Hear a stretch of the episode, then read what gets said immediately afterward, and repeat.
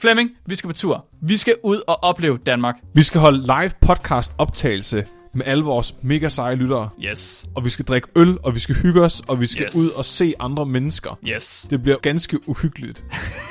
Uhyggeligt. Uhyggeligt. Hvis Ja. jeg står og ser skræmt ud, så må jeg meget gerne komme op og age mig i skægget. Og det kan I gøre i København til to shows den 14. april kl. 16 og kl. 19. Og I kan gøre det i Aarhus den 27. april, og I kan gøre det i Odense den 28. april. Billetterne er ved at være væk.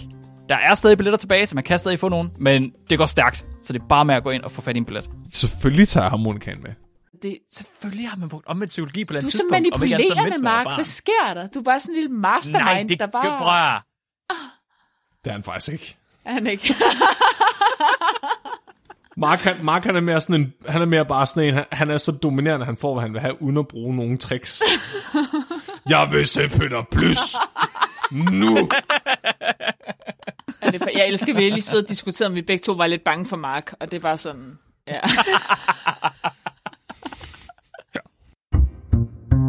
Vi bringer en advarsel. Den følgende podcast handler om vanvittig videnskab. Al forskningen, der præsenteres, er 100% ægte og udført af professionelle. Mark og Flemming står ikke til ansvar for eventuelle misforståelser, men minder jer om, at de altid har ret.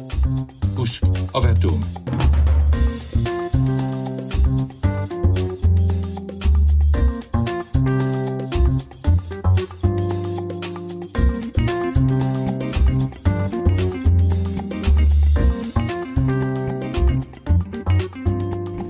Hej alle sammen, og hjertelig velkommen til Videnskabeligt Udfordret.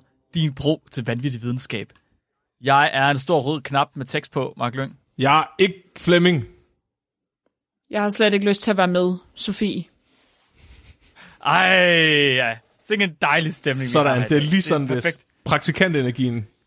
Praktikanten er ikke tvunget med i dag overhovedet, fordi hun skal. Hun er med af egen fri vilje, fordi at øh, hun synes, det var et relevant afsnit at være med til i dag. Ja, Vi betaler dig ikke ingenting for ikke at lave ingenting. Helt ærligt. Nu synes jeg lige, at vi skal... Ja, Sofia. Så nu er det ikke slut med ikke at gøre det mere, jeg er forvirret så længe jeg ikke siger det. allerede. Vi, vi kan ikke sige ikke så og mange det gange. er, og det er vist også meningen med i dag, så vidt jeg forstår på Ja. Flemming. Øh, det er et meget det er et specielt afsnit, vi skal have i dag. Det er ikke specielt, det er et vigtigt afsnit. Et spændende afsnit. Et, et, et helt unikt afsnit, Flemming.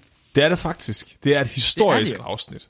Et historisk afsnit. Ikke som i en gode ikke, ikke som i en podcast, der ringer kvaliteten den her. Mere som i, vi, vi beretter ikke historie, vi skaber historie i dag. Okay. okay, okay, shots fired der. Fordi det er sådan en podcast, vi er. ikke sådan en Wish-agtig podcast.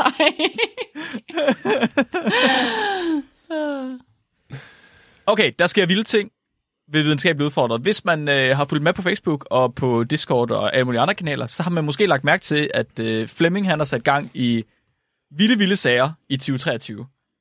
Og at han har et mål om, at øh, 2023 det er året, hvor videnskabeligt udfordret endelig får publiceret et videnskabeligt studie. Forladet, vi forladet et videnskabeligt studie.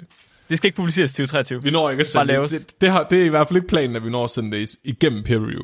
inden Okay, året. for lavet et publicerbart Ja, videnskabeligt studie. Ja. Det vil sige, Ja. okay, den er god med mig.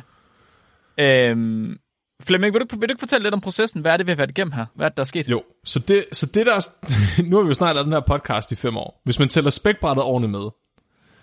Og en af de ting, lang tid. vi har sagt altid, det var, ej, det burde vi lave det her. Det burde vi lave. Hver gang vi, vi hører et eller andet dumt videnskabeligt studie, så sidder vi og snakker, åh, hvorfor gjorde de ikke det her i stedet for? Eller, det her, det kunne de også have undersøgt. Og så er vi sådan, "Ej, det gør vi fandme bare. Vi gør det, vi laver det selv på et eller andet tidspunkt. Og så har vi aldrig gjort noget. Så blev vi enige om, nu, nu er det sgu på tide, at vi ikke bare snakker om det. Nu bliver vi nødt til at lave et videnskabeligt udfordret videnskabeligt studie. Mm-hmm. Så vi vil ikke længere kun øh, præsentere mærkelig videnskab. Nu vil vi gerne lave mærkelig videnskab. Og det er blandt andet takket være al den økonomiske støtte, vi får fra jer lytter. Penge fra merch, fra øh, tier donationer osv. Det har gjort, at vi simpelthen nu har råd til at gøre det her. og det er mega fedt. Og øh, undervejs så er vi så blevet enige om, at, øh, og det er ikke fordi vi er dogne, det er fordi, det er fordi vi holder rigtig meget af jer, men vi synes, vi skal lave det her sammen med jer lyttere. Sådan så, at vi alle sammen har del i det her. Så det vil sige, at øh, vi prøver at inddrage jer lyttere så meget som muligt i hele processen. Sådan så vi alle sammen får ejerskab over det her. Så det ikke øh, er mig og Mark, der sidder op, hvad var det nu for en analogi? Sidder op i et tårn. Var det vores analogi? Det var den, jeg, øh, øh, hvad hedder den? Det der Ivory Historisk Tower, udfordret. er det ikke en... Øh... Det er rigtigt, ja. ja det er rigtigt. Så øhm, vi satte os for, at øh, hvis jeg kunne lære mig selv at spille noget, der lyder som musik på en harmonika i 2022, så er det ikke så urealistisk, at vi får lavet videnskabeligt studie i 2023. De to ting kan nemt sammenlignes. Det er basically det samme. Helt, lige præcis. Det her det er meget nemmere. Så, så øhm, vi, vi, er kommet, vi er jo så... Altså, vi, er vi er i gang med at spore os ind på, hvad det skal handle om, og det er det, vi skal snakke om der også. Mm-hmm. Så for ligesom at få alle sammen up to speed, så har vi øh, bedt jer lyttere om at hjælpe os med at få nogle idéer og nogle inputs til, hvad vi skulle forske i. Og vi har fået rigtig mange fede øh, inputs og idéer ind fra alle sammen på Facebook primært, men også på Instagram og e-mail og alle mulige andre steder, hvor man kan kontakte os. Det er så blevet kogt ned til øh, en enkelt hypotese, som I har udvalgt via en af, demokratisk afstemning. Og den hypotese, den handler om omvendt psykologi. Så det er Rasmus Roksvinets øh, idé til et forskningsprojekt, som vi i dag skal til udgangspunkt i og prøve at finde ud af, hvordan vi vil takle. Kan man sige det? Så det vil sige, at de idéer, vi har fået ind, har nødvendigvis ikke været et færdigbagt videnskabeligt studie. Hvad er det nu, der er for det- en det der- hypotese, bare så vi sådan alle sammen er helt med? At det er en, en hypotese, vi vil tage udgangspunkt i. Så det vil sige, at den hypotese, jeg fortæller nu, det er ikke den, vi kommer til ordret at lave, men vi kommer til at bruge den til at finde ud af, eller vi bruger den som udgangspunkt for at lave et forskningsprojekt. Skal vi, skal vi ikke kalde det for et felt? Fordi Jo. jeg tror, vi kommer til at skulle spore os ind på en hypotese senere. Ja. Og en hypotese kræver også et grundlag. Og hele ideen med i dag, det er, at vi får det grundlag. Så vi kan ikke rigtig danne en hypotese før i dag. Ja. Så den, den idé, der er blevet valgt af jer lyttere, ud af de muligheder, vi, lag, vi som fik kogt det ned til, det er omvendt psykologi. Mm. Folk trykker oftere på en stor rød knap, hvis man siger, at de ikke må. Og så er ideen, at vi stiller en stor rød knap op, hvor der står tryk på knappen, hvorefter vi udskifter den med en anden stor knap, hvor der står ikke, tryk ikke på knappen.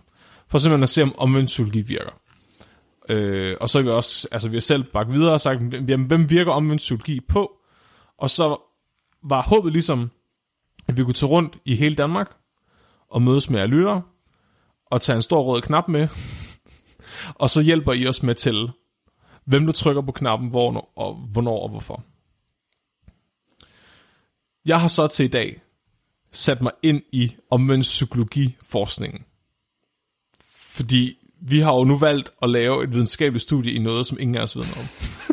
Ja, Der er, det ingen, perfekte. der er ingen af os, der er sociologer eller psykologer eller noget som helst.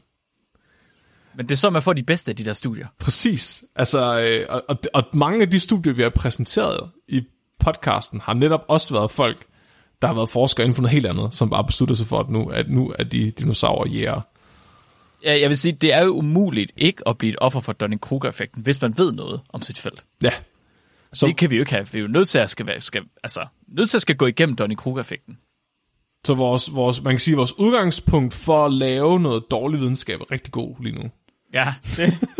Men jeg tror virkelig også, det der med at være outsider, med at det kan noget, fordi at, at vi ved, altså vi, vi har ikke den der forudindtaget bias, som psykologer måske har. Vi, vi er mere bare sådan, fuck det, vi er altså totalt blank slate, og så kan det godt være, at vi kommer på noget lort, men det kan også være, at vi kommer på noget, der er fucking fedt, fordi vi, vi ikke rigtig ved noget, og vi, vi har ikke sådan en masse forudindtaget idéer, eller det kommer vi jo nok til at få, men kan I følge mig?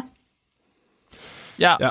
Og og jeg, jeg, vi har, vi har også en unik mulighed lige nu, fordi normalt, når man laver forskning, så, så øh, normalt, når man laver forskning, så skal man jo have penge til sin løn. Man skal have penge til folk, der kommer og hjælper en. Man skal, og så skal man måske lige have 20-30.000 mindst, bare for at få udgivet artiklen. Penge, man alt sammen er nødt til at søge hos nogen og argumentere for, hvorfor er det her en god idé. Mm-hmm. Det behøver vi ikke gøre, Fordi mm. det har, I har allerede givet os pengene. så vi behøver ikke skrive til en eller anden privatejet fond af nogle millionærer og sådan, vi vil, vi vil gerne have penge til at lave omvendt psykologi. De, prøv, alle giver dem til kraftens bekæmpelse. Bortset fra jer, I giver dem til det her. Og det, og det er der noget smukt i. Det er sådan noget ægte uafhængig forskning. Altså virkelig sådan uafhængig af alt. Altså det er smukt. Jeg kan virkelig godt lide det. Vi er afhængige af, at det skal være dumt. Ja, jamen det er rigtigt. Ja, det er det vigtigste. Det er regel nummer et. Ja. Det skal være dumt. Ja. It has to be silly. Ja. Ja. Så øh, jeg vil sige, det vi ligesom kommer med i det her, fordi man kan også sidde og tænke sådan, hvorfor, over, hvorfor skal I overhovedet sidde og lave et psykologieksperiment? Vi kan, kan I overhovedet det? Og man kan sige, vi har lidt merit. Vi kan godt lidt, fordi vi har trods alt udgivet videnskabelige studier før, så vi ved, hvordan de skal skrives for ligesom at komme ud. Og vi har også læst rigtig, rigtig mange øh, af dem inden for psykologi i det hele taget, så vi kender ligesom til feltet af omveje. Vi har ikke selv prøvet at lave det nu, men vi ved, hvordan eksperiment, eksperimentelt studie skal stilles op. Og så har vi jo hjælp fra vores kære praktikant i, øh, under hele det her, som er øh, trænet i statistik og øh, med dataanalyse, som er øh, noget af det Flemming, vi også kan, men nok ikke er vores stærkeste felter. Ej, der kan man sige, altså har- økonomi er jo samfundsvidenskab, det er psykologi, noget af psykologi er i hvert fald også. Altså der er, der er noget overlap Mhm. mm-hmm. mellem det, så hvad kan man sige, jeg har beskæftiget mig lidt med psykologi i kontekst af sådan økonomi. Det er ikke, så, det er ikke helt fremmed for mig, men ikke, i hvert fald ikke så fremmed, som det nok er for jer. P-værdier. Stærke, stærke credentials, kan I nok høre. Ja, sådan, Jeg, ja. altså, jeg er overbevist om, at- vi forringer kvaliteten af vores dårlige videnskab ved at gøre den bedre med god statistik. ja. Jamen, det tror du ret i. Men omvendt så har jeg Helt perfekt, kompetencerne ja. til at lave sådan virkelig dårlig statistik, uden at der er nogen, der opdager, det er dårligt. Uh, Ja. det, det kan jeg også meget Ja. ja. godt lide. Det er virkelig som at polere en lort. Men, men bortset fra, det er ikke en lort, som i Nikolaj har lavet lorten. Det er mere sådan en lort, som jeg har lavet, som prøver at polere diarré. det skal først lige presse sammen til en kugle. Åh Jo mere du trykker, des blødere bliver det bare. oh, nej, wow. Sådan molten lava chocolate cake ting. Oh. Oh. Hvorfor ender vi altid med at snakke om lort? Det var Ja, faktisk jeg din det skyld. ikke. Det var ikke Ja. min Okay. Flemming, så, så Flemming, hvad er det, vi skal høre med i dag? Så i dag der skal vi simpelthen tale om omvendt psykologi. Vi skal finde ud af, er der nogen, der allerede har gjort det her? Vi skal finde ud af, giver det her, hvor, altså, giver det her specifikke eksperiment mening at lave, eller skal vi prøve at lave et spin på det? Eller kan det, overhovedet, kan det i det hele taget lade sig gøre at lave et spin på det? Det er der, det er der vi er, fordi vi er, t- så tre mikrobiologer og en økonom gik ind i en bar sammen med 900 aber og sagde til bartenderen, jeg vil gerne lave psykologistudie. Så jeg, jeg har simpelthen prøvet at sætte mig ind i feltet. Prøv at undersøge, hvad, hvad er der ligesom af forskning inden for omvendt psykologi i forvejen. Hvad, og, hvad for, og hvad fuck er det? Du ved, det er det, som alle burde gøre, før de går i gang med et studie, men som ingen rent faktisk gør. Øh, altså, det, det gør jeg. Inden for, Læser du rent faktisk baggrundsinformation, inden du går i gang med et øh, projekt? inden for mi- mikrobiologi. Bare alt? Øh, inden for mikrobiologi gør. Læser du mere end er abstractet? Altså læser du rent faktisk studierne, eller læser du bare abstractet? Ja, jeg Og du, du, du, betro, du betror ikke bare dig selv på den viden, du tænker, du har allerede. Sådan, Nå, jeg ved sgu da godt noget om det her. Nå, nej, men jeg mener mere, jeg vil være sikker på, at der ikke er nogen andre, der allerede har forsket det, jeg prøver at forske i. Ja, okay. Jeg kan ikke ud og sige, at jeg vil gerne vide, hvad tokomponentsystem nummer 7 laver i Streptococcus pneumonia, hvis der er allerede nogen, der har gjort det.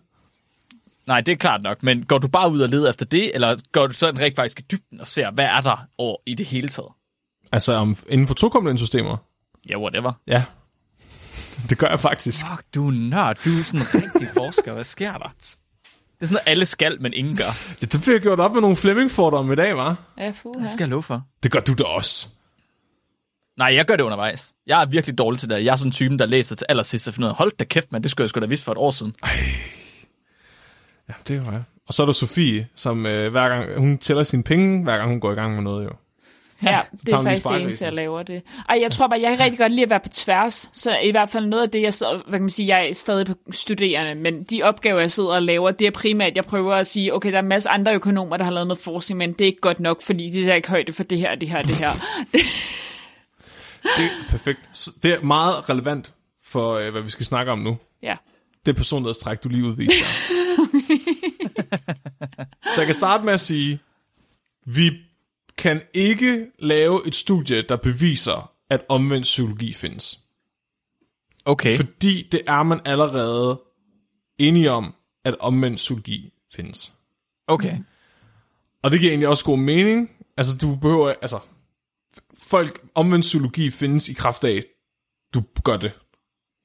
Ja. Altså, så, så definitionen på omvendt psykologi er, at man fremfører en påstand eller en adfærd, som er omvendt af den, man ønsker fra et individ. Så det vil sige, hvis jeg vil, jeg vil sige, Mark, du må ikke købe hus på Torsinge. God damn, jeg skal ringe til en ejendomsmægler. Ja. Lige med det samme. Med ønsket om, at Mark han køber et hus på Torsinge. Er det derfor, du hele tiden har fortalt mig, at jeg skal købe hus på Torsing? Vil du gerne være fri for mig? Ja, jeg bruger omvendt omvendt psykologi på dig, fordi jeg vidste, du ville Ja. opdage, det var omvendt psykologi. Kan man blive ved med det, sådan under reverse i uendelighed? Det er et godt spørgsmål. Det er, jeg ikke blevet, det er der faktisk ikke blevet forsket i. Uh. Du må gerne ikke trykke på knappen, kunne det være, hvis vi Ja, skrive. præcis. Du må ikke ikke trykke på knappen. Du må godt ikke Okay. trykke på knappen. Hvor kompleks må det blive, før man ikke forstår det længere? Du må ikke, ikke, ikke. Hvor lang tid skal du stå og tænke, før du forstår, hvad du må så? Du må gerne ikke lade være med at undgå at trykke på knappen. Ej, puha. Det er jo ligesom, da I snakkede om tid i sidste afsnit. Altså, det, det er lige så abstrakt og irriterende. Åh oh, ja, det er rigtigt. Ja. Ja. Det var, men det var fordi, jeg kunne huske, at vi havde den her samtale nu. Så tænker jeg, det var relevant at lave det afsnit. God damn. Okay, så man ved allerede, det eksisterer. Er- Vi tænkte det jo nok. Vi sad også og snakkede om det på en af vores livestreams. Så, altså, det er nok et fænomen, man allerede har. Der må være noget forskning på det. Der er enighed om, at omvendt psykologi er en reel ting, folk benytter sig af. Mm-hmm. Og der er også enighed om, at det er noget, der findes i virkeligheden. Så det vil sige, man, man, der, der er en konsensus om, at ja, folk bruger omvendt psykologi, men der er også en konsensus om, at omvendt psykologi virker i nogle tilfælde. Så man snakker meget om, at øh, det for eksempel er noget, man bruger på børn i børneopdragelse, eller børn er særligt øh, prone over for omvendt psykologi, i kraft af, at de er meget trodsige. Man kan okay. også se, øh, der er lavet nogle studier, der viser, at teenager øh, også er meget øh, disponible over for omvendt psykologi, men det primært er, hvis det kommer fra autoritetsfigurer. Ah. Og så er der faktisk også inden for psykoterapi en afart af omvendt psykologi, man benytter sig af. Okay. Men der er ikke nogen enighed om, hvorvidt det virker, men det er, noget, men det er en teknik, der bruges. Hvordan bruger Hvor man det? man- Sådan. Hvis nu for eksempel man har en øh, patient med en et destruktivt adfærdsmønster, så hvis patienten hele tiden bliver ved med at komme med undskyldninger for ikke at rette op på det ad, den adfærd, så kunne terapeuten sige, Nå jamen, det er da bare en rigtig... Altså, så synes jeg da bare, du skal gå ud og tage en hel masse stoffer og, og stikke fingrene ind i stikkontakten, når du kommer hjem. Det er da bare en pissegod idé. Ja. Men man ved ikke, om det virker, Og, og det mener man. eller hvad? Jeg skulle lige til at sige, det mener man, det eksisterer, det virker. det er der nogen, der benytter sig af. Det har også et decideret navn, som jeg ikke kan huske nu. Okay, jeg tænker, okay, jeg sidder og tænker sådan, om ikke bare det er en tilfældighed, at folk de så har reageret på det, eller ej. Det hedder reframing. Man taler ind i det, som klienten kæmper med. Ja, Ja. fair nok. Men, men igen, hvordan vil du kvantificere, om det virker eller ej? Altså, det, Ja. det, altså, det, kan det lade sig gøre? Måske, hvis man må lege Nordkorea, så kunne det måske godt. Mange ting vil kunne lade sig gøre, hvis man måtte i Nordkorea. Præcis, og Mark han ser helt længselsfuld. okay. Så, men, så, så, så det, det er der en enighed om. Der, hvor det begynder at blive interessant for os, det er, når man kigger på, hvad, hvad kommer omvendt psykologi af, fænomenet omvendt psykologi. Mm-hmm. Og det afhænger af et psykologisk fænomen, man kalder reaktans. At reagere på noget. Det hedder react, reaktans, som i reactance. Jeg kan meget bedre lide Og på det er- engelsk. Det lyder super mærkeligt på dansk. Reaktans. Ja. Jeg håber, jeg ligger trykket rigtigt. Jeg tror, jeg tror ikke på det danske sprog. Efter Jeg tror, Peter er sagde re- folklore. Jeg tror, det er en reaktans. Folklore. Folklore. En reaktans. Reaktans, hold kæft. Reak- reaktans. Reaktans. Reaktans. Vi kan også bare sige reactance. Prøv at se, vi er allerede så godt inde i det her, vi vil gerne forske noget, vi ikke ved, hvordan man udtaler. Det kan jeg sgu da hver dag, Flemming. det er så godt, at vi laver det her studie på engelsk. Fordi så er der aldrig nogen... Altså, det bliver så svært for dem at finde ud af, hvor inkompetent de er, når de ikke kan høre podcasten. det er rigtigt, det er rigtigt. Altså, jeg skriver også konsekvent på engelsk, bare for at slippe for at skulle oversætte sådan noget regression discontinuity. Jeg er bare sådan, jeg ved ikke, hvad det hedder på dansk. Så skriver jeg bare hele min opgave på engelsk, bare fordi det er besværligt at oversætte. Det kan man vi, altså vi godt havde gøre. slet ikke valget. Det var, det var bare sådan, nej, lad være. Man må ikke lave videnskab på dansk. Okay, så reaktans, nu, jeg kalder det, fuck jer, jeg kalder det reaktans Okay, det. Hvis jeg, siger, Ja, ja. hvis jeg siger det forkert, så, er det, så var det omvendt psykologi for jer. Hvordan?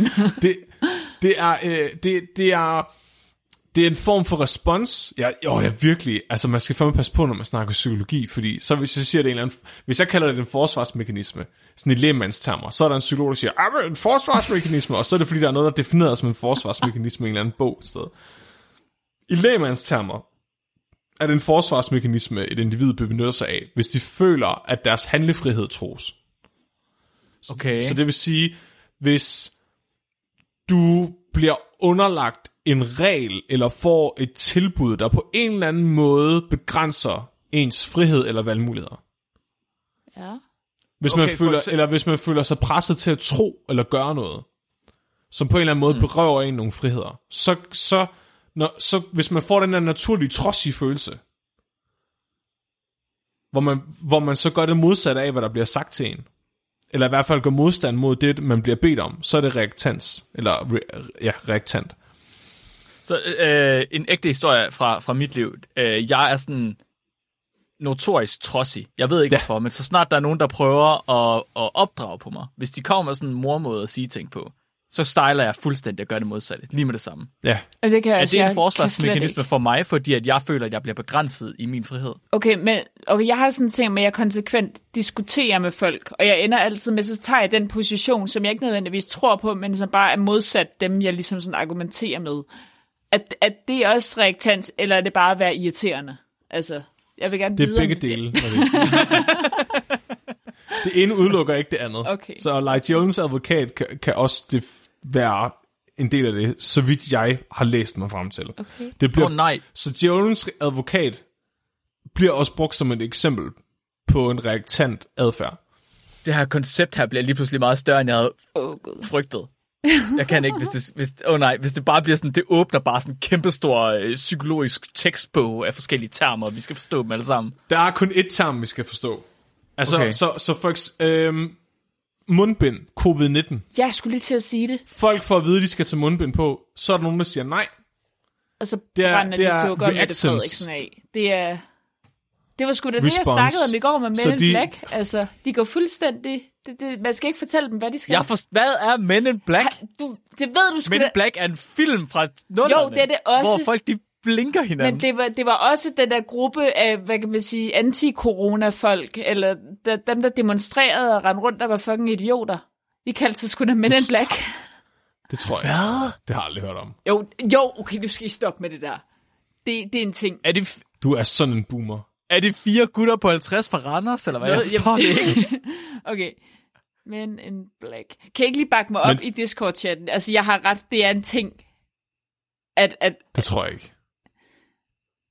Men in Black... Men det, er, i hver- men det er i hvert fald et reaktant respons, fordi man føler, at ens frihed, valgfrihed om at gå med mundbind bliver frarådet en. Mm-hmm.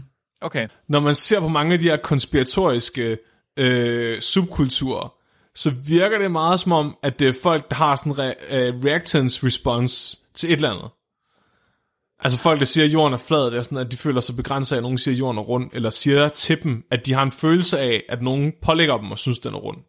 Men okay, så reaktans, er det det samme som omvendt psykologi for os? Er det det, vi tænker som omvendt psykologi? Nej, så omvendt psykologi er et fænomen, der opstår som følge af reaktans. Du kan bruge folks trodsighed til at få dem til at gøre noget andet. Ja, ja så omvendt psykologi er, når du, når du tapper ind i deres reaktans, fordi du har lyst til at få dem til at gøre noget. Okay, så jeg, øh, jeg tænker, at en af de ting, vi skal med dagens afsnit, det er, at vi skal prøve også at brainstorme lidt, hvordan passer det ind i vores forsøg Ja. med de ting, du ligesom finder Ja. på her. Og når jeg hører det der, så tænker jeg ikke, at forsøgsopsættet opsætning med den røde knap er øh, den bedste måde at påvise det her på. Fordi det er ikke, fordi du berøver nogen deres frihed. Hvad vil du påvise? Jamen, Hvis du, øh, ja, det er jo så det, hvad du vil Ja. påvise. Men, men hvis, hvis du siger, at øhm, omvendt psykologi, det kommer af rektans, den her trodsighed, Mhm. som kommer af, at folk føler, at de får frarøvet deres, deres frihed på en eller anden måde. Hvordan frarøver du folk deres frihed ved at skrive på en knap? Du må ikke trykke på den her knap. Hvis, det, men hvis de nu har lyst til, men, altså når de får at vide, Så- at de ikke må trykke, så, så føler Ja. de, altså det, det er uagtet, om de rent faktisk havde lyst til at trykke på knappen før, men, men når de får at vide, jamen det må du ikke, så bliver de sådan, okay, hvis jeg havde lyst til at trykke på knappen, så, så kunne Ja. jeg ikke, og så, ja. Og, og Du indskrænker deres valgmuligheder ved at sige, at de ikke må. Nu er det ikke længere en mulighed at trykke på den knap. Er det nok? Ja. Altså, er det, okay, jeg tænker, at der må være en, en form for grad af, hvor meget du indskrænker deres valgmuligheder. Mm-hmm. Nej, det er alt. Ja. Okay. Okay, jeg er nødt til at komme med en personlig anekdote fra mit datingliv generelt. Hvis en fyr, det kan godt være, at jeg er sådan lidt, okay, whatever, jeg tænker ikke så meget om, hvis han lige pludselig, du ved, ikke er interesseret i mig, han bliver så meget mere spændende. Og der, der er et eller andet psykologisk galt med mig, tror jeg godt, vi kan blive enige om. Men det er Du er virkelig... et meget reaktant menneske. Ja, det er jeg, og det er jo sådan, altså, det er virkelig sådan... It's Men jeg tænker også bare, at graden af, kon- graden af konsekvensgraden i det er større, end den er for en rød knap på en eller anden tilfældig gågade. Nej, men det er jo ideen om, at du, du har noget, som du ikke før vil tænke som en mulighed, men når du får at vide, at du ikke må, eller ikke kan, eller whatever, så bliver det Jamen, pludselig du kan jo også bare spændende. være ligeglad. Altså, hvis jeg kom forbi en knap, hvor der stod, du må ikke trykke på noget knap, så ville jeg gå forbi. Det, det altså, vil jeg sådan, ikke, nå. men jeg er åbenbart også bare mere... Jeg er bare trodsig, åbenbart. Men hvis der stod, hvis det var en anden form for øh, omvendt psykologi, eller hvis det var noget, hvor jeg fik begrænset min frihed i noget, som jeg virkelig synes var vigtigt, så ville det være meget vigtigt for mig at være trodsig. Ja, og det, og det siger man faktisk, at den, øh, så, så der, det er forskelligt fra person til person, bare generelt temperamentsmæssigt, hvor, hvor, hvor meget der skal til, for at de reagerer reaktant. Mm-hmm. Så det vil sige, I, har for, I vil gøre det højst sandsynligt hurtigere, end andre gør. Mm. I bliver hurtigere og mere anti, end andre mennesker gør. Så I er, mere, I har, I er sådan mere reaktante af natur.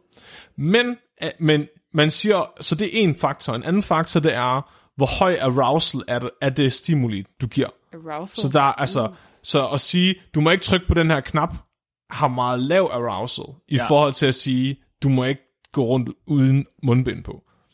Så jo mere frihedsberøvende eller valgsindskrænkende en stimuli er, det større sandsynlighed er der for, at det vækker et reaktant respons i folk. Yes, okay. Så, så, så det er bare en meget, meget mild, mild arousal, den der med knappen. Men og det, så tænker jeg, vil det være nok til, at vi vil kunne se forskel på to grupper?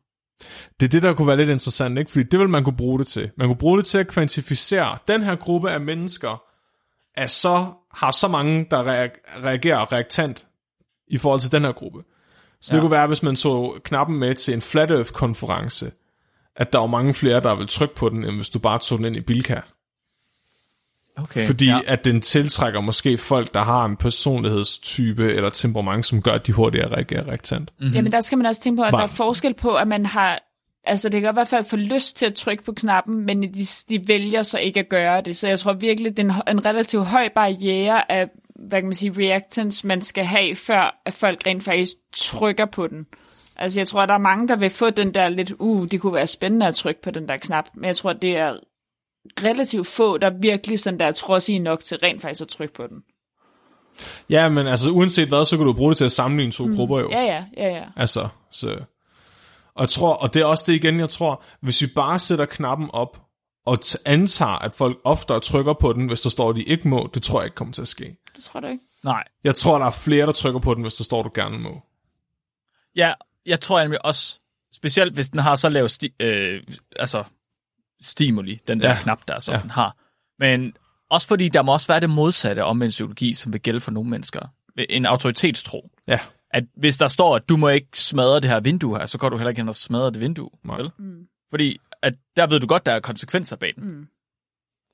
ja man kan sige, ved at sige, ved at, tage hypotesen, som jeg sat, sat den op nu, ordret med, at folk oftere trykker på knappen, hvis der står, at de ikke må, falder fuldstændig til jorden, hvis vi finder ud af det modsatte. Og så er der ikke noget, der er ved vores data, der nødvendigvis er interessant længere.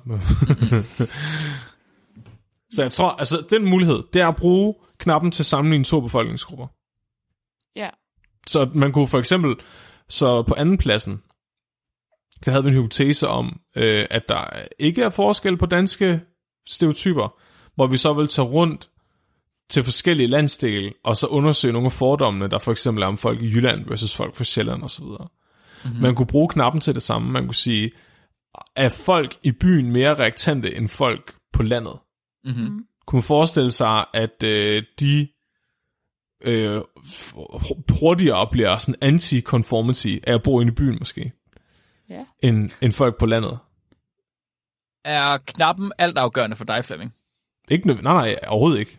Okay, fordi jeg tænker, om det vil være muligt at komme på en anden ting end en knap. Om den her knap her, den måske er, øhm, er for lav stimuli, eller for lav øh, frihedsberøvelse. Åh oh, nej, vi skal simpelthen så rundt og fange folk med et stort net. det er ikke, okay, det er ikke... Man må godt tænke kreativt. Vi skal, være, vi skal se, om vi kan gå lige på grænsen til Nordkorea. Men- Men så tæt på grænsen, som vi kan. Flemming, hvordan kom du fra, fra noget andet end knap til, at vi skal fange folk med et stort net? Altså, Det er jo den ultimative frihedsberøvelse. Hvis de prøver at stikke af, så er det en reaktant respons. Ja. Jeg tænker bare, altså, for mig er- er knappen ikke så vigtig. Den er sjov. Det er et sjovt setup. Det, det, det jeg tænker på, det er, hvad, hvad bruger vi knappen til at undersøge? Og hvis det stadigvæk skal være omvendt psykologi på en eller anden måde. Altså for mig, der, der, der det, der er vigtigst, vi bibeholder, det er den omvendte psykologi. ja. Mm-hmm. Så vi ikke bare går ud og laver et eller andet kedeligt studie om reaktans, der bliver middelmåde, der aldrig bliver citeret. ja. Ja, nej, nej, nej. Så, så, så man kunne sige, knappen er jo en fin måde at opstille omvendt psykologi på, fordi den netop har et omvendt psykologi budskab på sig. Ja. Mm-hmm. Så det, skal jeg prøve at snakke noget mere om det forskning, jeg har kigget på, Ja. fordi Ja, så endelig. kan det være, det giver bedre mening. Yes. Øhm, ja, og forresten, I må ikke, I må ikke købe billet til vores liveshow den 6. maj i Aalborg, Hold kæft, jeg skal have fire. Lige med det samme. inde på vores hjemmeside. I må ikke. Der er, der er faktisk ikke lavet, øh, jeg har, og, og ja, det, jeg siger, jeg har ikke kunne finde nogen, særlig mange studier, der faktisk undersøger øh, omvendt psykologi i felten. Så der er rigtig mange studier, der undersøger reaktans. De kigger på, øh, hvilke personlighedstyper reagerer mere reaktant. Øh, er det bundet til køn? Er det bundet til alder? Er det bundet til alle mulige mærkelige ting? Så de prøver at undersøge, hvad er reaktans? Når vi kommer ud i omvendt psykologi, altså at prøve at få folk til at gøre det omvendt af, hvad man siger, så er der, har jeg kunne finde to studier, jeg synes, der er relevante. Okay. Så det første studie, det er An Empirical Study on Reverse Psychology Applied in Advertising Messages. Okay. Og det er et virkelig, det er et virkelig dårligt studie. Ja, nej. De øh, undersøger, så, så nogen, der bruger omvendt psykologi meget, det er faktisk inden for, øh, for øh, advertising, hvad hedder det? Ja, re- reklame. Ja, reklame, ja. brand. Så, de, ja. så det er, at du for eksempel har et slogan med, du må ikke købe den her jakke. Don't buy this jacket. Var der, var der en kampagne på et tidspunkt. Og så vil alle have den jakke, fordi der stod, at de ikke måtte købe den. Mm-hmm. Så der, der er nogen, så det har lavet en undersøgelse af, virker det rent faktisk at bruge omvendt psykologi til at reklamere for dit produkt? Er der flere, der køber din jakke, hvis du skriver, at du ikke må købe den, end hvis du skriver, at du godt må købe den?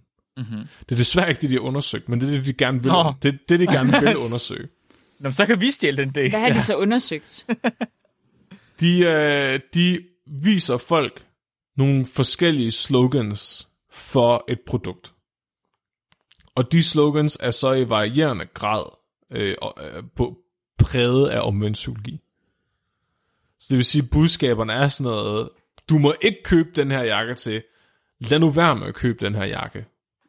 Det er også bare så gennemsigtigt, Køb eller du ved, jakken. jeg føler lidt, en hver der så det slogan, vil jo vide, det var omvendt psykologi, og så forsvinder lidt ideen med det. Nej. Altså, så dumme er folk jo heller ikke. Altså, Og det, er, det, det vil jeg sige, det er ikke tydeligt fra de, fra de, fra, jeg, fra de spørgsmål, de har stillet dem og sådan noget, der er det ikke tydeligt, det det, de gør. okay. Flemming var blevet snydt. jeg var blevet snydt. Jeg vil gerne høre de specifikke ting, folk skulle vurdere, hvad det var for nogle slogans. Ja. Ja, tak. Don't buy this jacket. 2. Text and drive. 3. You're not ready. 4. It's probably not for you. 5. No one will read this poster. 6. It is not useful for you. 7. It never arouses your interest. 8. You do not know how to use it. 9. You are not smart to select it. 10. You never regret not buy it. Det var kineser, der lavede studiet. Nå. Okay. Ja. Så der er varierende grad af øh, omvendelsologi i de her påstande. Ja, ja, ja, ja, ja. Nogle af dem triggede mit, øh, min trodsighed. Jamen, det, Du er også meget reaktant. Jeg, jeg tror, kinesere virker det ikke på. Jeg tror, det er de mindst reaktante mennesker i hele verden. Det kan være, jeg tror, du kan generalisere på den måde. Ja, det tror jeg. Prøv at se på deres regering. Sygt sagt. Og amerikanere er de mest reaktante i verden. Ja. Ja, det tror jeg til gengæld, du ret i. Det er fordi, det er lige der idioter, der var sådan, du må lad nu være med at hoppe op på det der træskib og sejle over Atlanten og få Polen. for alt muligt mærkeligt. Fuck ja, jeg kan være med! Åh, lo, lo, lo, lo, lo, jeg skal over cowboy. Nå, det de, det de så øh, finder ud af, det er simpelthen bare at spørge folk, om de, øh, altså under, simpelthen bare give folk nogle spørgeskemaer. Så undersøger de, øh, om folk reagerer positivt eller negativt på de forskellige øh, slogans. Og så bagefter, så øh, efter et rum tid, så spørger de dem igen, om der var noget, der interesserede dem. Og der kan de så se, at der var en sammenhæng. Jo mere omvendt psykologi-agtigt noget var, des mere negativt læste de det. Altså, des mere provokerede det dem. Men Okay. samtidig så det også, at der var en, en hævet interesse for påstanden. Men ikke nødvendigvis en hævet interesse, som måske gjorde, at de ville købe produktet. Altså, de ved, de ved ikke, om de vil købe produkter eller ej. De ved bare, at der var flere, der reagerede på det, eller Ja, det gav et respons. Det gav et større respons, end hvis der ikke var omvendt hvad? Ja, okay, men okay, lige inden for reklame vil det jo så også statistisk set betyde, at der er højst sandsynligt er flere, der vil købe, hvis man siger, at det altid er 1% af dem, der ligesom ser det, der køber. det er den ene artikel Ja. om omvendt psykologi. Mhm. Den er citeret en gang, Sådan. og den er udgivet i Asian Journal of Empirical Research, og den har en femårig impact factor på 0,06. Den Det er meget lavt. Det er meget, meget, meget lavt. Hvornår var den lavet? Den er 2018. Okay. Man ved også bare, når den det er en journal, der bare hedder inden for empirical research. Det er ikke inden for empirical research inden for et eller andet felt. Det er bare empirical research. Altså, det er... Ja. Asian Empirical Research. Åh oh, ja, okay. så det bare... Herinde samler vi data om asiater. Ja. Og så den anden artikel, jeg har fundet, den er meget, den er seriøst inde på, hvis man går ind på Wikipedia og kigger kilderne, så står den her som fire kilder. Nej. Nej, okay. Den står, altså den er refereret til på samme måde med fire forskellige numre. Nej. Så, så den er kilde nummer 4, nummer 8, nummer 16 og nummer 22 eller sådan noget inde på Wikipedia. De har ikke opdaget, at de har brugt den samme artikel alle gange. Og det er, det er, fordi, det er fordi, det her det er egentlig den eneste videnskabelige artikel, der har data, som ikke er det, vi lige har snakket om. På, og den, den, jeg lige har nævnt, den er også citeret to gange på Wikipedia. What? Så, så det, det, det, det, det er det, Wikipedia sådan står på det her. Bortset fra, at en hel masse populære videnskabelige artikler med folk, der spekulerer. Men det er det, der er mærkeligt, for alle ved, hvad omvendt psykologi er. Hvordan kan der være forsket så lidt i det? Altså, hvordan er det bare blevet sådan... Altså, what? Jeg tror, man mangler vinklen, ikke? Der skal ja. være en grund til at få... Og, og der, og der er det, der vil sige, der giver det mening for mig, at det er branding og advertisement, man har brugt. Ja. Mm. Det her, det er ikke branding og advertisement. Så den her artikel hedder, Do people use reverse psychology? An exploration of strategic self-anti-conformity. Okay, what? Så det er, en, det er simpelthen en videnskabelig artikel, der sat sig for at finde ud af, bruger folk om psykologi. Dokumentere det. Hvor almindeligt er det, at folk bruger det her? Ja. Og der skal jeg så lige understrege, eller huske at nævne, at omvendt psykologi også bliver kaldt psychological reactance i nogle tilfælde. Okay. Jeg synes, det er et dårligt term for det, fordi reverse psychology er mere specifikt, fordi det, det indikerer jo netop, at du bruger, et, du ønsker, du forventer at få et reactance response. Altså, der er en for, intention bag det, på en eller anden måde. Ja, om at få det omvendt af det. Ja. man beder om. Øh, de kalder det strategic self-anti-conformity i det her paper. Og det, det er simpelthen et term, de selv øh, definerer i den her artikel, og der er aldrig nogensinde nogen andre end dem, der bruger det. De var blevet færdige med at skrive artiklen, og så så de, at likstallet var kun 10, og så er de sådan, ja. fuck, fuck, fuck. De, de prøver at normalisere og kalde omvendt psykologi for strategic self-anti-conformity. Fuck. Og det er ikke lykkedes. Stra- strategic self-anti-conformity. Ja. Men det virker som, det er folk, der bruger omvendt psykologi på sig selv bevidst. Altså, at de anvender om... Men kun nogle gange. Ja, what? Det skulle det mærke. Okay, Det fortæl. er fordi, du vælger strategisk selv at påtage dig den modsatte holdning af, hvad du egentlig mener, for at få det omvendte af det, du ikke mener. Okay, det er slet ikke værd at Ej, jeg forvirret. prøve at finde ud af, hvad de har ment med det, fordi det giver ikke mening, det term. Hvis jeg nu gerne vil se John Wick, og jeg ved, at hvis jeg siger til Mark, skal vi ikke se John Wick, så siger Mark, nej, jeg vil hellere se Peter Plus. Ja. ja. Så ved jeg, at det jeg skal gøre for at, at få lov til at se John Wick, det er at sige til Mark, prøv at høre Mark, den nye Peter Plus film, den er så fucking god. Det er ham der øh, fra, fra, fra Family Guy, der lægger stemmen til, hvad hedder han, Seth Rogen. Og så ved jeg, at Mark han bliver sådan anti, nej, det skal du kraftedeme ikke bestemme, og så ser jeg, "Men så ser vi John Wick. Så laver jeg en anti, self-anti-conformity.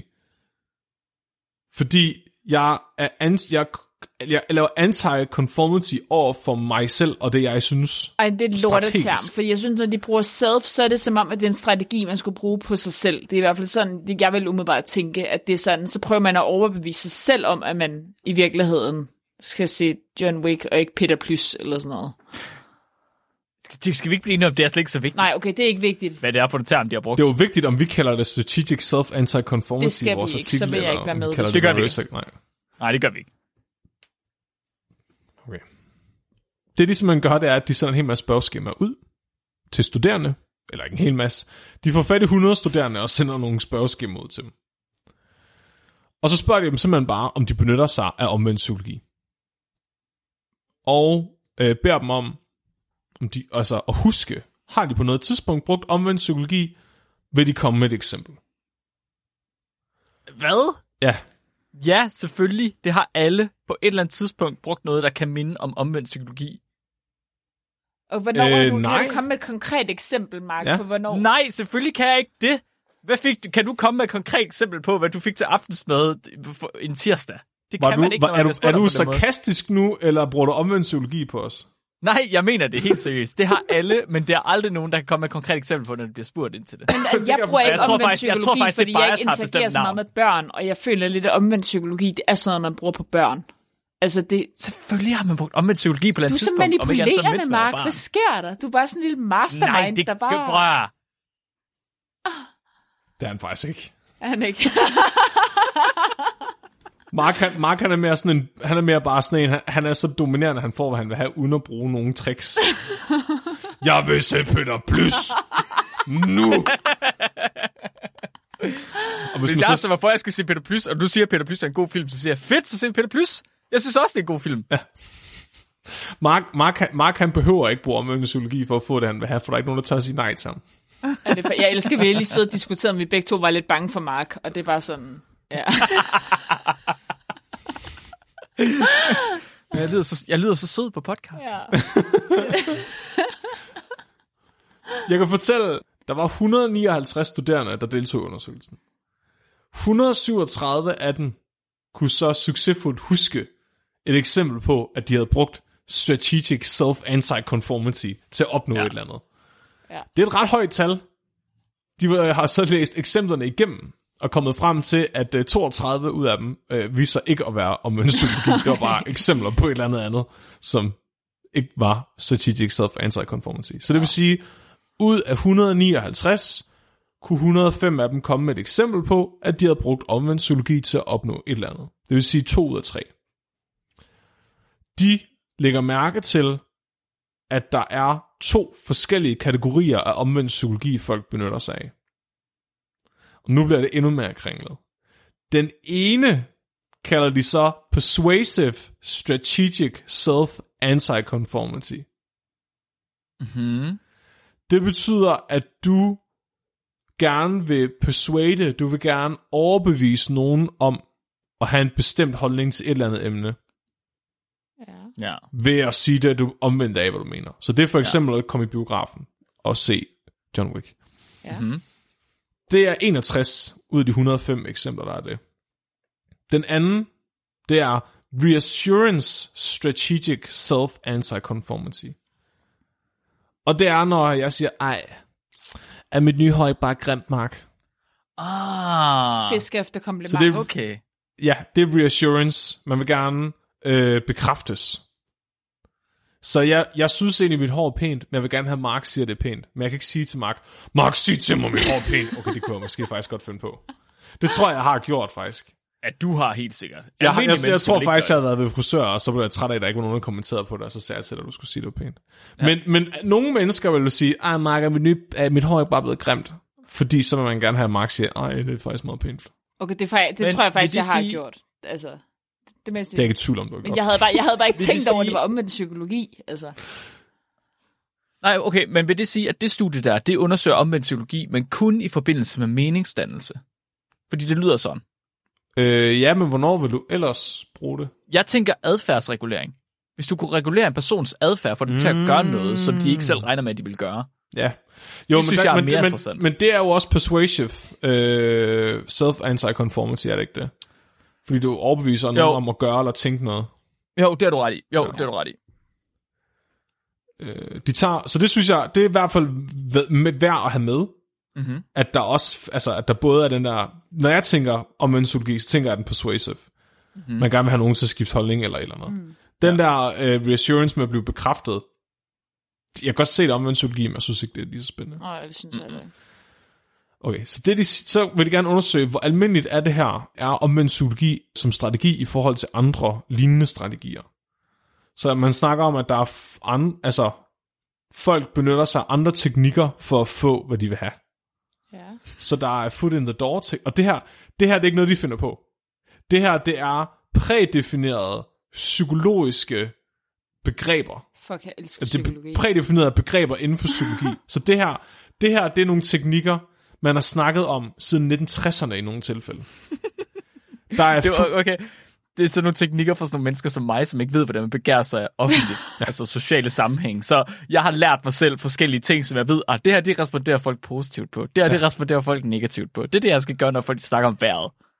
Så du har bare Øh, lært, ja. hvordan man manipulerer med folk, eller hvad?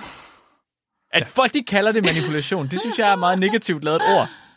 Jeg kalder det øh, overlevelse. Ja. Social overlevelse. Ja. Vi kan godt kalde det manipuleringsteknikker. F- Mark manipulerer folk til ikke at slå dem ihjel. Ja. ja præcis. Den første teknik er foot in the door teknikken. ja. Det er, hvor du beder om en lille tjeneste for at få foden ind, hvor du så senere beder om mere. Ah, du ved, man giver en lille finger og tager hele armen. Øh, ikke, ja, eller du tager lillefingeren, men så næste gang beder du om hånden. Nå, så det er for så- eksempel, hvis du vil deltage, vil du, vil du give dig, hvis du skriver en e-mail her, må du deltage i vores konkurrence. Ja. Eller, hvis- hvis du betaler shipping, så får du det her produkt gratis. Så det var lidt ligesom, da vi snakkede om, at jeg skulle være praktikant, og jeg bare skulle hjælpe med sådan der at lave noget research, og så inviterede jeg mig selv med på podcasten. Ja. ja. Smart. Og du fandt også to dårlige artikler om ål. Ja.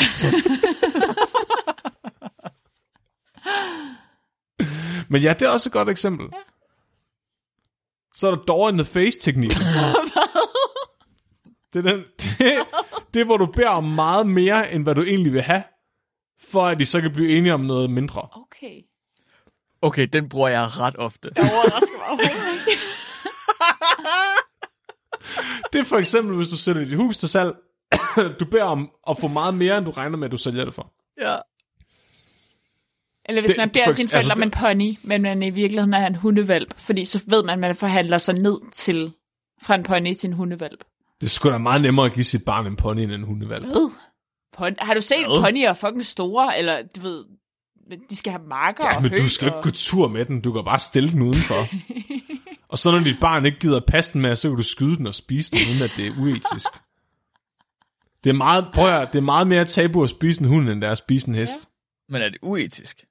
Det er en diskussion anden til en anden dag. Ja. Okay. Det smager også bedre hest. Eller jeg har ikke smagt hund, men hest smager fint.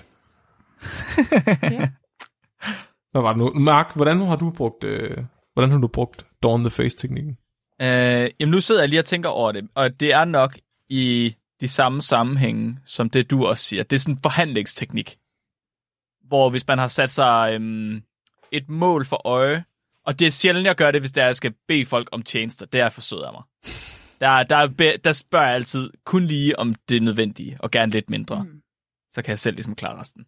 Men hvis det er, man skal sælge et eller andet, for eksempel, og man har sat sig en pris i hovedet, så beder man om det dobbelte. Mm.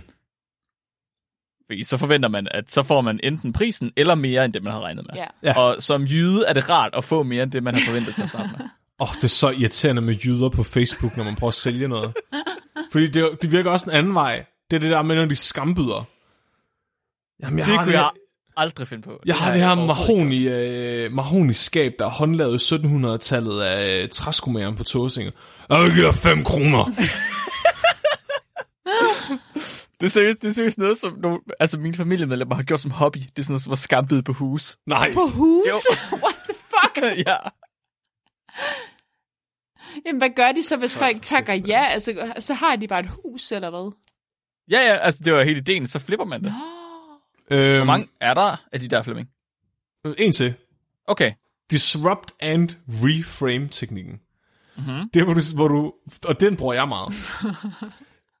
det er, hvor du formulerer det, du forestår lidt spøjst, sådan at folk går med på det, men så når de prøver at forstå, hvad det er, du, de lige har sagt ja til, så prøver du så at omformulere det på en måde, så det giver mening, og så går det op for dem, at de har sagt ja til mere, end de egentlig havde lyst til. Det er det, du, det er det, du gør, når det er, at vi uh, har haft et møde og glemmer at skrive referat, og så kommer du tilbage to uger senere og siger, åh, oh, det var forresten slet ikke det, vi snakkede om. Kan du huske, at vi enige om det her, Mark? Nu har Ja, jeg ja, lige det. præcis. Ja. Kan du huske det? den bruger jeg rigtig meget. What? Jeg tror stadig ikke helt, jeg forstår Ubevidst. det. Kan, kom med et andet eksempel. Har du et eksempel? Øhm, det kan for eksempel være, hvis at, øhm, at Mark han prøver at sælge nogle krystaller. Og øh, man spørger, øh, og han siger, 5 kroner er det ikke i orden, og så siger han, jo, selvfølgelig, og så finder du ud af, at der var 5 kroner stykket bagefter. Nå. Men nu har du sagt ja, og, men så reframer han det på en måde, sådan så det, du har sagt ja til, en er noget andet, end det, du har sagt ja til. Okay. Det giver mening. Ja. Ja. Og så er der jo så omvendt psykologi, A og B-metoderne, som de sidste to. De undersøger så, hvor, altså, hvor ofte bruger folk de forskellige typer af teknikker for at få, hvad de vil have. Ja. mm-hmm. Der spørger de så 62 studerende med nogle spørgeskemaer, hvor de skal komme i tanke om eksempler på, hvornår de har brugt de fem taktikker, for at se, hvor almindeligt det er. Og det, de finder ud af, det er, at reassurance, strategic self, anti-conformity, er det, folk mest bruger. Altså fisk efter komplimenter. Ja, folk fisker efter komplimenter meget mere, end de gør nogle af alle de andre ting. Okay. Meget mere. Som i det 72% kunne komme i tanke om et eksempel. Det, der var den mest sjældne, det var persuasive social anti-conformity.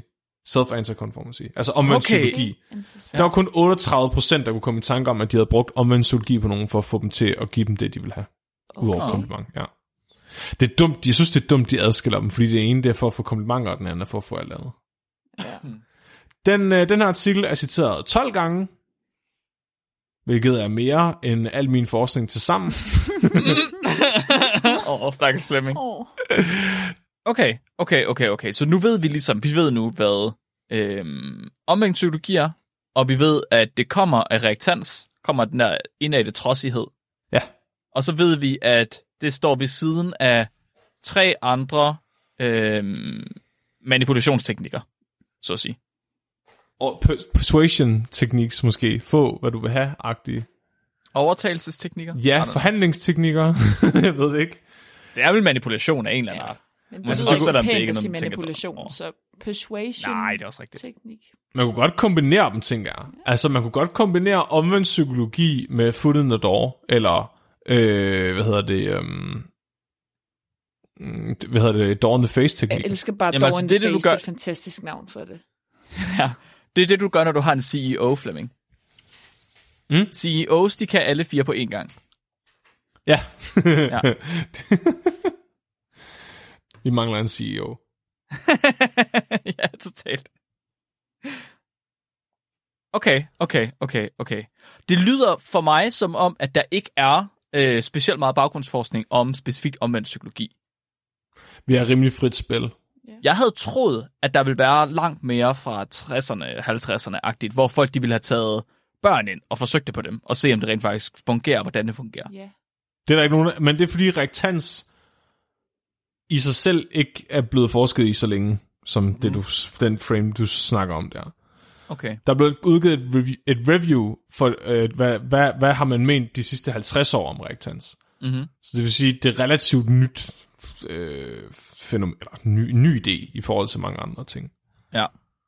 Øh, det jeg tænker, der kunne være interessant, det var, så, som, jeg, altså, som jeg tænker på det, så det er, at omvendt psykologi kunne for eksempel bruges til at måle reaktans i folk på. Ja. Så du måler, hvor reaktant en befolkningsgruppe er, baseret på, hvor, hvor meget de responderer på omvendt psykologi. Okay. Det er faktisk... Så ja. man, man, man kan se, at der er en sammenhæng mellem øh, t- øh, temperament og hvor reaktante folk er, for eksempel. Ja, det kunne jeg godt forestille mig. Så det kunne være sjovt at have sådan en eller anden, en eller anden fordom om, de her mennesker er mere øh, temperamentsfulde og reaktante end andre, og så prøve at sætte knappen op der i forhold til... Så den omvendte psykologi ligesom er et værktøj for sådan at trigger en reaktans eller sådan på en eller anden måde. Ja. Ja. Så hvis man nu siger, jamen vi tror, at folk, der tror på konspirationsteorier, de er mere reaktante af natur, så kunne vi kigge, om, om de responderer mere øh, voldsomt på knappen end andre. Ja. Det er lidt kedeligt. Vi må finde spin. Man kunne også... Okay, så jeg, jeg har siddet og prøvet at kombinere det med alle de ting, vi har kastet i luften. Så vi snakker også om, øh, der er den her observer-effekt. Mm-hmm. Så at... Øh, jeg kan, ikke jeg, kan- undskyld, jeg kan ikke huske, om det var der. Og var det Mette eller Marie måske? der sagde, at hvis der var øh, et klistermærke af en politimand, så begik folk mindre kriminalitet end andet end et klistermærke. Mm-hmm. Det kunne være sjovt øh, at prøve at stille forskellige ting ved siden af knappen. Ja. Så hvis der nu står en person i jakkesæt ved siden af knappen, hvor der står, at du ikke må trykke på den, er der så flere, der trykker på den? Oh, ja. Er det oftere Nej, færre, teenager, ikke? end hvis der står en person i kjole? Eller en person Okay, i... det er, rigtigt, Kittel. det, er, det er super interessant, fordi lige pludselig kan man se, hvor, hvor øh, man kan prøve at finde ud af, hvor høj grad af autoritet skal der til for at disrupte øh, den der trodsighed. Ja. Ja, eller hvilken slags autoritet? ja. Er det forskere? Er det politikere? Er det... Men der er faktisk nogen... Så der, der er et review, der, der, på, der, der siger future research inden for reaktans. Okay. Mhm. Mm-hmm. Og de siger, de kunne faktisk se, der, der er nogen, der har observeret, at konservative kvinder, de reagerer mere reaktant, hvis det er en, øh, hvad hedder det, woke kvinde, der er i kontekst af noget. Okay. Så hvis, ja. Så man kunne også prøve, øh, er der flere, der trykker på knappen, hvis jeg står ved siden af den, som jeg ser ud nu, end som hvis jeg får mit hår blåt og står ved siden af den. Er der nogensinde nogen, der har defineret sådan antipersonligheder? Altså, hvad er ens antipersonlighed? Hvad er modsætninger til hinanden? Vi kan helt sikkert finde nogen, der prøvede. Ja. For jeg, tænker, jeg, jeg tænker, det kunne være... Man kan garanteret finde det der, men så hvis du bare kigger på, øh, hvad sker der, hvis der står en forsker ved siden af, så tror jeg, det er vildt svært for dig at finde et mønster. At så er det sådan, okay, der er måske en befolkningsgruppe, som reagerer mere på forskere, end de gør på andre. Men du vil ikke kunne se det, fordi det bare bliver væk i al støjen. Men hvis du så til gengæld siger anti... Øh, hvad hedder den modsatte... Øh, hvad var det, sagde lige før? Personlighed at så kan det være, at folk de vil reagere mere sådan. Du siger, de konservative kvinder versus de woke kvinder. Right? Ja. Millennials mod øh, generation Z. Men det kræver så, at Det vi kan ikke. måle, hvad kan man sige, respondenternes personlighed, eller så, så skal vi have noget spørgeskema eller sådan et eller andet i spil. Ja, eller så skal man kunne øhm, identificere personligheden ud fra deres udseende. Det er selvfølgelig ikke så, så woke. Men jeg tænkte bare generelt, sådan samfundssind, er folk mere reaktante af at se en forsker sige noget, end at se en lægmand sige noget. Ja, og det tror jeg, at du får svært ved. Det var det, jeg prøvede at sige før. At jeg tror, at nogen ville reagere på det, men mange ville ikke. Så du tror ikke, der er noget i den hypotese? Jo, men jeg tror ikke, du vil kunne se, hvad det er, fordi det vil forsvinde for dig. I Du vil, du vil have, lad os sige, du har 10 ud af 1000 mennesker, som vil reagere på det, fordi de 10 mennesker har et eller andet mønster, et ja. eller andet, der er fælles mellem dem. En grund til, at de er mere autoritetstro for forskere. ja. Men deres reaktion vil forsvinde for dig mellem alle de andre 1000, fordi at der vil være en masse varians i det her data her. Så du tror det er, fordi der er så få, der trykker på knappen, vi vil ikke kunne måle, detektere det? Øh, muligvis. Og hvis du så i stedet for, hvis der var nogen, der havde lavet en eller anden form for oversigt over, hvad er antipersonlighederne? Mhm. Hvad er den personlighed, du vil være mest reaktant imod? Ja, det tror jeg ikke kan lade sig gøre, fordi så er vi nødt til at kontrollere, hvem der bliver præsenteret for knappen. Jeg tror, øh, altså... Ja, det er rigtigt. Så, så, så, så, så, så jamen, jeg tænker stadigvæk, måden man præsenterer øh, knapscenariet på, Mm-hmm. sammen, hvis man præsenterer den sammen med et eller andet, som man har en hypotese om, vil gøre, at folk automatisk stiller sig mere imod det, end bare normalt, Mm-hmm. kunne være ret sjovt. Mm. Hvad tror du vil få folk til at stille sig mere imod og trykke på knappen? Altså, der er jo alle mulige mær- Altså, folk bliver måske anti, hvis det er et eller andet med politik. Hvis man står med nogle ballonger, eller deler et eller andet ud, eller samler penge ind til velgørenhed, eller der må være et eller andet, man kan finde på. Nu kommer jeg lige med en fordom om danskere.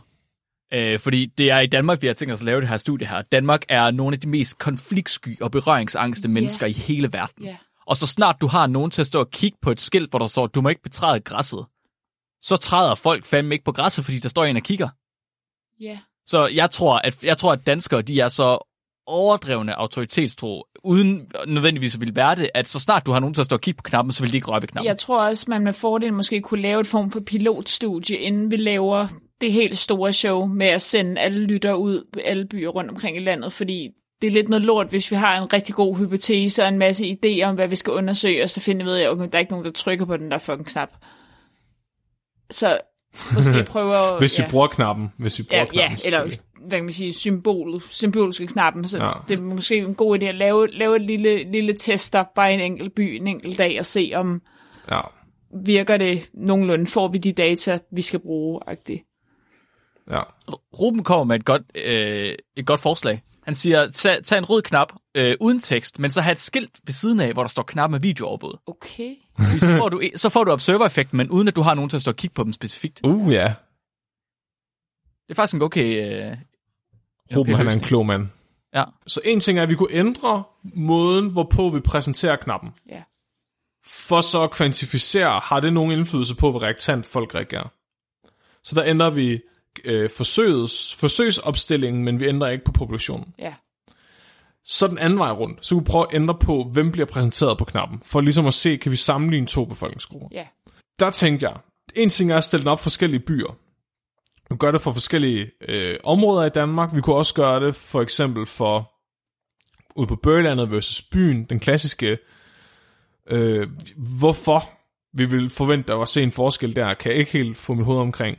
Hvad jeg dog tænker, det er, hvad nu hvis vi stiller den på vej ind til et toilet versus på vej ud fra et toilet? De der toiletter, Flemming.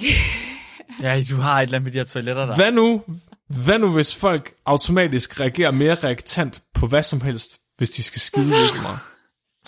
Så kan vi kvantificere det med omvendt psykologi. What? Fordi så vil de oftere trykke på knappen på vej ind på toilettet, end på vej Hvad er ud. mekanismen? Prøv lige, okay. Der var lige en ting, der gik op for mig her. Ja. De her knapper her, de findes jo allerede. Ikke på toiletter, men i supermarkeder. Der er nogle supermarkeder, der har de der knapper, hvor du har fem forskellige farver, og så kan du trykke øh, en farve, alt efter hvor, go- hvor god du synes, det har været i dag. Ja. Jeg sidder og kommer til at tænke på, om man kunne bruge dem t- øh, på en eller anden måde, fordi det er i virkeligheden, de, de kommer også med en anbefaling til dig, og jeg skal da være ærlig indrømme, så snart jeg ser den der, øh, synes du, vi har været gode i dag, så har jeg lyst til at sige nej. Jeg klikker altid ja, fordi jeg er sådan tænker, en at det er sådan, altså, jeg, jeg tænker, at det er fordi medarbejderne bliver vurderet på det, og så er jeg sådan, jamen, de, de er sgu meget søde, så tænker jeg altid ja, selvom det måske var lidt en lortebutik, men så er det sådan, ja, det skal ikke gå ud over dem. Jeg har, en, lyst hy- til at- okay, jeg har en hypotese om observatøreffekten. Jeg tror, at folk trykker oftere nej, hvis at den, der står ved kassen, ikke kan se dem, når de trykker på knappen. Okay, Ja, enig. Ja. ja. Okay, okay hvad, hvad er, hvorfor er det, du tænker, at der skulle være noget i det der med ind på toilet versus ud, ud fra toilet? Jeg tænker bare, Jeg tænker bare på toiletter. der er jo noget, der er jo noget i at undersøge, om at det reaktante respons er afhængigt af, hvor meget folk skal skide. Hvorfor skulle det være det? Så, kunne- så kunne vi lave videnskabelige studier, hvor vi siger, folk, der skal skide, er mere øh, disponible over for omvendt psykologi. Ja. Men hvad, hvad er mekanismen? Det er den der mekan... Altså, hvorfor skulle det være? Det går lige meget. Det er det Nej, da ikke. altså, der skal være, Altså, hypotesen skal laves på, på grundlag af et eller andet. Det er jo, at, at for eksempel sådan noget som aggression, bliver man aggressiv af at skulle skide, er det det, du siger? Det gør jeg. Vi kan helt sikkert finde et paper, hvor, hvor, der, hvor, hvor vi kan Oh my god. fuske os frem til at komme med den hypotese. Det var bare et forslag. Ja. Mhm. På vej ind og ud af Bilka, bare for at kombinere det med nogle af de tidligere, jeg snakker Ja. om. Mm-hmm. Øhm, tage til forskellige øh, befolkningsgrupper, øh, ikke kun øh, i forhold til, hvilken region man er i, når man sætter knappen op, men også for eksempel øh, sammenligne folk på plejehjem med, med folk i børnehaver eller et eller andet. Altså se, øh, men, men, men igen, ja, hvornår bliver det gakket nok? Ja, Toilet, ja, toilet, ja. Altså. Jeg synes, det er gakket at gøre det med folk, der er ude at skide. Jeg synes, det er gakket at gøre det med folk, der klæder sig ud og stiller sig ved siden af knappen. ja. ja. Det er rigtigt, det bliver gakket. Det andet bliver faktisk noget, som man, vi godt kunne forestille os at finde i virkeligheden. Jeg tænker, at det, der kunne være interessant, og det, der måske kunne gøre, at fordi vi, når det er god, dårlig videnskab, så er det jo ikke kun, fordi man finder ud af noget mærkeligt. Så er det også, fordi man siger, ha, ha, ha, og så siger man,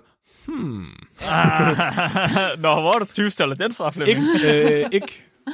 Så, så, så, så hvis vi kunne, hvis man for eksempel kunne have det spin, hvor man siger, øh, hvad nu hvis øh, jeg gerne vil, og der er den der historie om, at man aldrig må have en rød trøje på til en, til en jobsamtale, fordi mm-hmm. rød er en aggressiv farve, så folk de bliver mere afvisende over for en. Kunne man, kunne man lave en undersøgelse eller det med, med knappen? Hvis du står ved siden af knappen, og har et eller andet mærkeligt tøj på, eller hvis du har en ansigtstatovering eller et eller andet, trykker folk så oftere på knappen, end hvis du ikke har det. Vi fik Fordi så kunne, man, så kunne man øh, lave en eller anden langt ude konklusion om, at folk med ansigtstatoveringer stimulerer hurtigere et reaktant respons i folk, end folk, der ikke har ansigtstatoveringer. Ja. Jeg tænker bare, om man ikke, om man ikke kunne, om man kunne finde en eller anden beklædningsgenstand, eller en eller anden måde, man udtrykker sig på, som er lidt kontroversiel. Eller øh, som, som har- altså, at, at, jeg ved ikke, jeg, jeg tror bare, der er et eller andet at hente der. Og hvis vi køber sådan nogle politiuniformer, men sådan nogle rigtig dårlige politiuniformer, så vide om, om bare, om, hvad kan man sige, så folk kan godt se, at det ikke er ægte politi, men, men det, at det symboliserer politiet, at det skulle være nok til, at folk tænker, åh oh, nej, nu skal jeg hellere opføre mig ordentligt. Det er derfor, vi skal have vores lyttere med, så de kan blive anholdt for os. Ja. Hvis man nu, tror jeg ikke, man kan Altså, få sådan et jeg- kostume med sådan en politiuniform. Jo, helt sikkert. Jeg er stærkt overbevist om, at snart du har en eller anden form for autoritet til at kigge på den, og den autoritet kan være basically ingenting. Du kan stille en femårig ved siden af. Ja. Så trykker folk ikke på knappen, hvis der står, at de ikke må. Ja. Ja, for det er fandme lige før, jeg tror, at hvis der står, at du må, så trykker folk ikke på knappen, hvis der står en femårig ved siden af. Nej, men måske er det rigtigt nok. Måske er den røde knap for intimiderende. Det, det kan sgu godt være, at Johannes og Sofie, de har ret. Så, så, det du, så, men så, så vi bliver nødt til at, at sænke thresholden for, hvor meget der skal til, for at folk trykker på knappen. Men det er vel også noget Så måske er det ikke en knap, der skal trykkes ja, på. Ja. ja, så det er noget andet end en knap, der ligesom skal måske i spil. Ja, jeg tror, jeg tror også, vi er nødt til at skal have sat os fast på, hvad forsøgsopstillingen skal være, før vi begynder at designe øh, eller øh, ændre på forsøgsopstillingen. Mm. Så sådan, det kan, måske skal det slet ikke være en knap. Nej. Ja. Ja. Men, men, men hvis det så er noget, hvor folk skal overvinde sig selv mindre for at gå imod budskabet, Mm-hmm. og de kan se, det har ikke... Altså, fordi jeg tænker også, den der med græsset, der ved folk også noget om, så slår jeg græsset ihjel. Ja, Eller knappen, så er det sådan, når jeg så springer jeg et eller andet i luften. ja. Men hvis det er et eller andet, hvor de kan se, det har ikke nogen decideret konsekvens, det er bare nogen, der frarøver mig min frihed på en eller anden Ja, måde, ja, præcis, Ja, præcis. ja. så, så er der flere, der vil deltage i eksperimentet, og så vil man måske nemmere kunne måle de der fine forskelle på, om der står en person i en kittel eller en person i jakkesæt. Yes, jeg tænker sådan noget som en murstensvæg med et skilt, hvor der står, væggen må ikke berøres. Det er sådan lidt, hvorfor? Hvad skal du bestemme Ja. det for? Jeg blev faktisk irriteret, da jeg sagde det. Jeg blev, jeg blev irriteret, da jeg sagde det.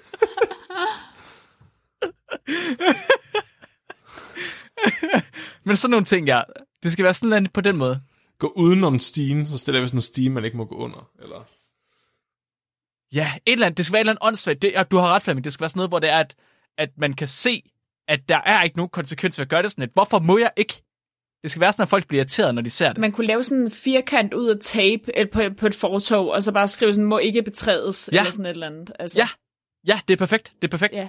For så skal folk også gå udenom ikke dem, hvis knap. de skal overholde reglerne. Altså, så bliver det sådan, så kræver det noget. Ja, ja, ja. du, du sådan noget, hvor du rent faktisk, du, du, du, fri, du berører dem faktisk deres frihed, fordi de var på vej ned ad gaden, og de skulle til at gå igennem der, men nu skal de gå udenom det, og det har du bestemt. Mm. Men så skal man jo vurdere, om folk gør det ved et uheld, eller om det er et trods, de går hen over firkanten. Jamen, så skal man have skiltet til at være placeret øhm, lidt strategisk. Det skal være inde i firkanten på en eller anden måde. Sådan at de er nødt til at stoppe op og kigge på den. Okay. Eller lave den stor nok, eller et eller andet. I don't know. Ja. Ja. Hønen må ikke klappes. Ja, okay, så Mette, hun sidder også og foreslår, at det kunne være noget, man normalt ville gøre. Altså noget, man godt må normalt, hvor man sådan lidt, hvorfor må jeg ikke det nu? Ja. Det er sådan noget, jeg Jamen, tænker. det, det tror jeg virkelig Fordi- også, der er ja. noget i. Jeg, t- jeg tror, knappen har skuret lidt for mig, fordi altså, knappen er, det er godt, det er et godt eksperiment, fordi når man sætter knappen op, så er man sådan, okay, man ved, hvad det her det er. Ja. Men så snart man ser den knap, så ved man også bare, der er et eller andet, der sker. Hvor, hvor er det skjulte kamera hen? Hvem er det, der står og kigger på mig? Hvad er det her? Ja. Så det skal være noget, Det folk normalt vil gøre, så man ligesom på en eller anden måde inconvenience, altså giver dem noget. Ja. Ja, så tror jeg, så tror jeg, du har fat i en lang ende. Det tror jeg. Okay. Jeg ved ikke, om det bliver gakket nok, men til gengæld, så, som du siger, Flemming, så kan man sagtens øh, spice den op med nogle mærkelige udklædninger eller et eller andet åndssvagt. ja. Det kan altid blive åndssvagt. Uh, Ja. nej, nej, jeg skulle lige til at tænke, hvad nu hvis, man, hvis, altså, hvis, hvis Flemming gerne vil have toiletter med? Hvis man nu bare sagde, at der Ja. ja. var et toilet, man ikke måtte bruge, men så tror jeg, at folk vil antage, at det er fordi, de er i stykker, og så vil de nok ikke bruge det. Altså, Det er ligesom Mm. handicaptoilettet. Det er også lidt forbudt. Det er derfor, det er ekstra dejligt at gå på handicaptoilettet. Jamen, der tror jeg, at hvis du sætter et skilt op, at man må ikke bruge det, så vil folk antages, at det er fordi, det er stykker, og så bruger de det ikke ud af deres egen sådan self-preservation. Ellers så skal det jo bare være, så skal man være lidt kreativ med, hvad det er, der er omvendt psykologi. Så i stedet for bare at sige, gå ikke her ind, Ja. så vil man godt skrive sådan noget sådan passiv-aggressiv seddel på handicaptoilettet. Ja. Hvor man skriver, handicaptoilettet er for handicappet. Ja. Jeg vil, vi vil slet ikke kunne lave noget forsøg, fordi jeg vil bare sidde derinde og skide hele dagen. Så bliver vi nødt til at have det som sådan en, en øh, fejlkilde i øh, artiklen. Ja, En outlier. Vi var nødt til at pille dag nummer 37 fra, fordi Flem, øh, t- øh, observer nummer 3 så havde skidt derinde hele dagen. altså vi skal have en tabel med s- al den tekst, vi skriver på samtlige skilte ja, overhovedet. 100 procent. Det er vi nødt til at have. Så er vi nødt til at kategorisere det sådan, er det positivt, eller er det negativt, eller er det neutralt? Ja. Der skal være en eller anden åndssvag analyse på det. Ej, Okay. okay. Jeg tænker, Ja. man kunne sætte et skilt op, hvor du så, du må ikke skide i håndvasken, og så se, om folk gør det. Men, og man, det, Ja. nej. Nogle af dem bliver også... Jeg tror, jeg, vi, vi skal finde det der sweet spot ja. Mellem, øh, hvor trodsige folk de er, og hvor stor en konsekvens det får for dem at gå imod budskabet. Ja. Fordi at skide i håndvasken kan godt få rimelig stor konsekvens, hvis der er nogen, der kommer ind, eller hvis de får lort på bukserne. Tænk så, hvis Nikolaj han gjorde det. Altså, han ville jo rive den ud af væggen. Ja, jeg vil bare sidde der i en måned. Ja. Men jeg kunne også godt, jeg kunne godt se det sjove i os at have i introduktionen, have den her øh, debat Ja. om, hvilken type budskab er det, man skal have med. Ja. Og så rent faktisk bruge som eksempler. Vi kan jo ikke sige til folk, at de ikke må skide i håndvasken, fordi der er ingen, der vil gøre alligevel. ja. Eller have det i diskussionen eller sådan noget. Det skal være noget med, hvor man ligesom får, altså, hvad kan man sige, det skal ikke være et forbud, der er i overensstemmelse med folks egen interesse. Altså, der kan man sige, folks egen interesse, de, Ja. de har jo ikke Mhm. mm-hmm. lyst til at skide i håndvasken, så vi skal for, forbyde Nej. Noget, som de egentlig godt vil. Altså, Præcis, det er også derfor, jeg tænker, at hvis du siger sådan noget som, væggen er nymalet, ja. er man sådan, jamen selvfølgelig, jeg vil aldrig røre en væg, der Ja, er nymalet, præcis. også selvom jeg ikke, altså godt kunne se, at den ikke var nymalet, også sådan lidt, men jeg vil ikke tage, altså, jeg vil ikke risikere det. Ja. Kig ikke op. Og den er god. Uh, ja. Lige med det samme. Alle vil gøre det lige med det samme. Men er det omvendt psykologi? Ja, det er det måske. Det, det er det jo. Altså, så skal vi jo, så er kontrollen jo af, at der står kig op. Ja. Ja, det er rigtigt. Jeg tror, ja, jeg tror, jeg tror, du har ret. Jeg tror, alle vil kigge op. Om der står kig ikke op eller kig op. Tror du det? Ja, det tror ja, jeg. det tror jeg egentlig også. Men Jeg tror, vi kan sagtens tage den med. Vi kan sagtens tage den med. Øh, eller sådan Så noget... du og skriver øh, ned nu, eller... Vi optager det jo. Nå, men det var bare lige for at Det, vide. det er en podcast. Okay, hvor, hvor er du smart. Din røv. Please, hvem end der redigerer, det her det må ikke klippe ud.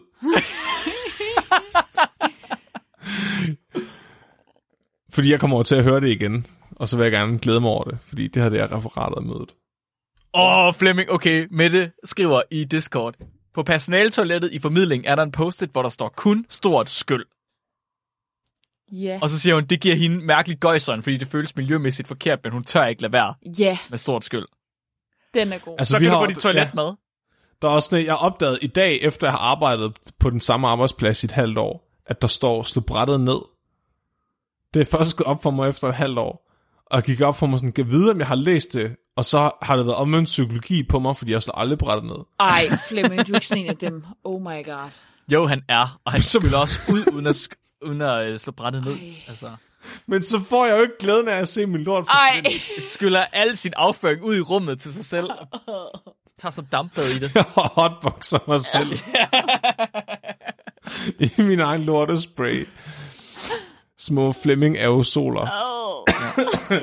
Men nu, er det omvendt psykologi så, eller er det bare... Ja, ja, det er jeg ikke sikker på. Jeg tror bare, det er dig, der er opmærksom. Men nu har jeg jo set skiltet. Er det så omvendt psykologi, jeg fortsætter med ikke at slå brættet ned? Ja, det er Fordi det. du gør det i Okay. trods. Altså sådan. Ja. Okay. Men deres tandbørster står jo ikke derude, så gør det lige meget. Nej. Altså helt ærligt, er det ikke derfor, man skal gøre det?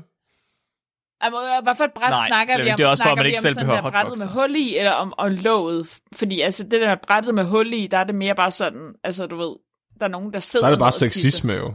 Altså, Hva? der er jo nogen, der sidder ned. Det er jo sexistisk mod mænd. Ja, men er de virkelig ofre her i samfundet? Det kan jeg godt se. Jeg er overrasket over, at vi faktisk er kommet videre med det her. Hvad Hvis mener jeg skal du? være helt ærlig. Jeg er overrasket over, at vi rent faktisk, altså vi har udviklet på ideen. Vi er kommet længere med det, end vi var, før vi startede. Jeg havde bare troet, at vi ville høre lidt om, om hvad psykologi var, og så er det sådan, Nå, så finder vi ud af til næste gang, hvad det er, vi skal med eksperimentet. Det er, hver, det, prøv, det er hver gang, jeg har lavet noget, så, så er Mark sådan, det kommer godt nok bag på mig, at Flemming har lavet noget. Ej. Jeg siger ikke, du har lavet noget. Jeg ved godt, du har lavet noget. Jeg ved godt, du har forberedt. Det er ikke det, jeg siger. Jeg siger, at det, at vi rent faktisk har fået i dag siddet sammen og har udviklet på eksperimentet, ja. det havde jeg ikke forventet, at vi ville Du kunne. har bare meget lave Nej. forventninger til hele det her projekt, føler jeg. Men også meget Ja, høje forventninger. Jeg har lave forventninger en til os. måde. Meget høje standarder, Ja, men ja, lave ja. forventninger. Ja, høje standarder og lave forventninger. Jeg synes, det kunne være sjovt at undersøge, om, bruge omvendt psykologi til at måle reaktans. Mm. Om den reaktans så skal måles med to befolkningsgrupper imod hinanden, som at sige, folk fra København responderer mere på omvendt psykologi end folk fra Vestjylland. Mm-hmm. Det er den ene mulighed. Den anden mulighed er at sige, omvendt psykologi virker bedre, hvis en person står i nærheden af dig med blåt hår. Ja. Det er de Ja, to ting, jeg tænker. Og vi kan jo sagtens øh, samle dataet ind, så at vi kan kombinere dem på en eller anden måde. Ja. Right? Og, Det er et spørgsmål om, at vi gør det i to forskellige byer, og så har de forskellige personer med anyway. Ja, så folk i Jylland reagerer ofte øh, modsat, hvis at det er en blåt hår, end hvis det er fra København. Ja, ja, sådan noget den stil. Men, men ja, fordi, øh, så, så, så, det, så det, vi, det vi siger, vi mangler nu, det er at finde ud af helt specifikt, hvad er det, vi gerne vil prøve at måle, eller hvad er det, vi skal ændre på, og hvad er det, hvordan vil vi bruge omvendt psykologi, fordi vi mener simpelthen, at den røde knap er for provokerende, eller for... Øh, Eller ikke provokerende nok, eller noget midt Ja. imellem. Ja. Ja, Vi skal finde noget, hvor der ikke er nogen øh, tydelig risiko ved at, at, at gå imod budskabet. ja. ja men samtidig noget, hvor det er så irriterende, at man øh, får lyst til at være trodsig. Ja. Ja. Så please, lyttere derude, det er jer, der skal gøre alt det hårde arbejde for os. Vi siger, det er citizen science, og det er jeres videnskab. Vi er bare i vores slaver, og I skal gøre, som jeg siger nu. Skriv ind til os med en hel masse gode idéer, I har fået undervejs i afsnittet. Også hvis det ikke er noget, det vi lige har efterspurgt. Hvis I tænker på noget helt andet, det kan være, der er en af jer, der har fået Nobelpris-ideen. Skriv den ind til os, så vi kan stjæle den. men Vi lover, sige, at vi nok ikke må skal. skrive. Du skal sige, at vi, vi faktisk slet ikke vil have, at de skriver, fordi at... Hold kæft, mand. Har du slet ikke hørt efter i dag, Flemming? Men det virker jo kun på 36 procent. Nå ja, det er rigtigt. Vi siger begge dele. Okay. Hvis du er en reactant person, så skal du ikke skrive ind. Lad være. Ja. Vi vil ikke have det. I kan skrive på Instagram, på mail, på Facebook. I kan sende en brevhøen til Tåsinge. Ja. Kom med alle jeres idéer. Også selvom I tænker, at det er en dårlig idé. Det er en dum idé. Det er dem, vi vil Det have. kan umuligt blive værre, Mhm, end det vi det er de selv har fundet på. Altså, det er... Ja, præcis. Jamen, vi øh, tænker, vi laver et afsnit mere, når vi er kommet længere ind i processen, når det giver mening. Mm-hmm. Og ellers, hvis man gerne vil deltage aktivt i det her, så øh, foregår det meste inde på vores Facebook-side, og specifikt inde på vores Facebook-fangruppe. Har vi nogle lytterspørgsmål? Jeg har et lytterspørgsmål, det kan jeg love dig for. Sindssygt øh, godt i, sta- i standsat, Flemming. Tak. Ja. Meget godt tilfreds her. Skide Var det omvendt psykologi? Nej, det var det ikke. Det var ren sarkasme.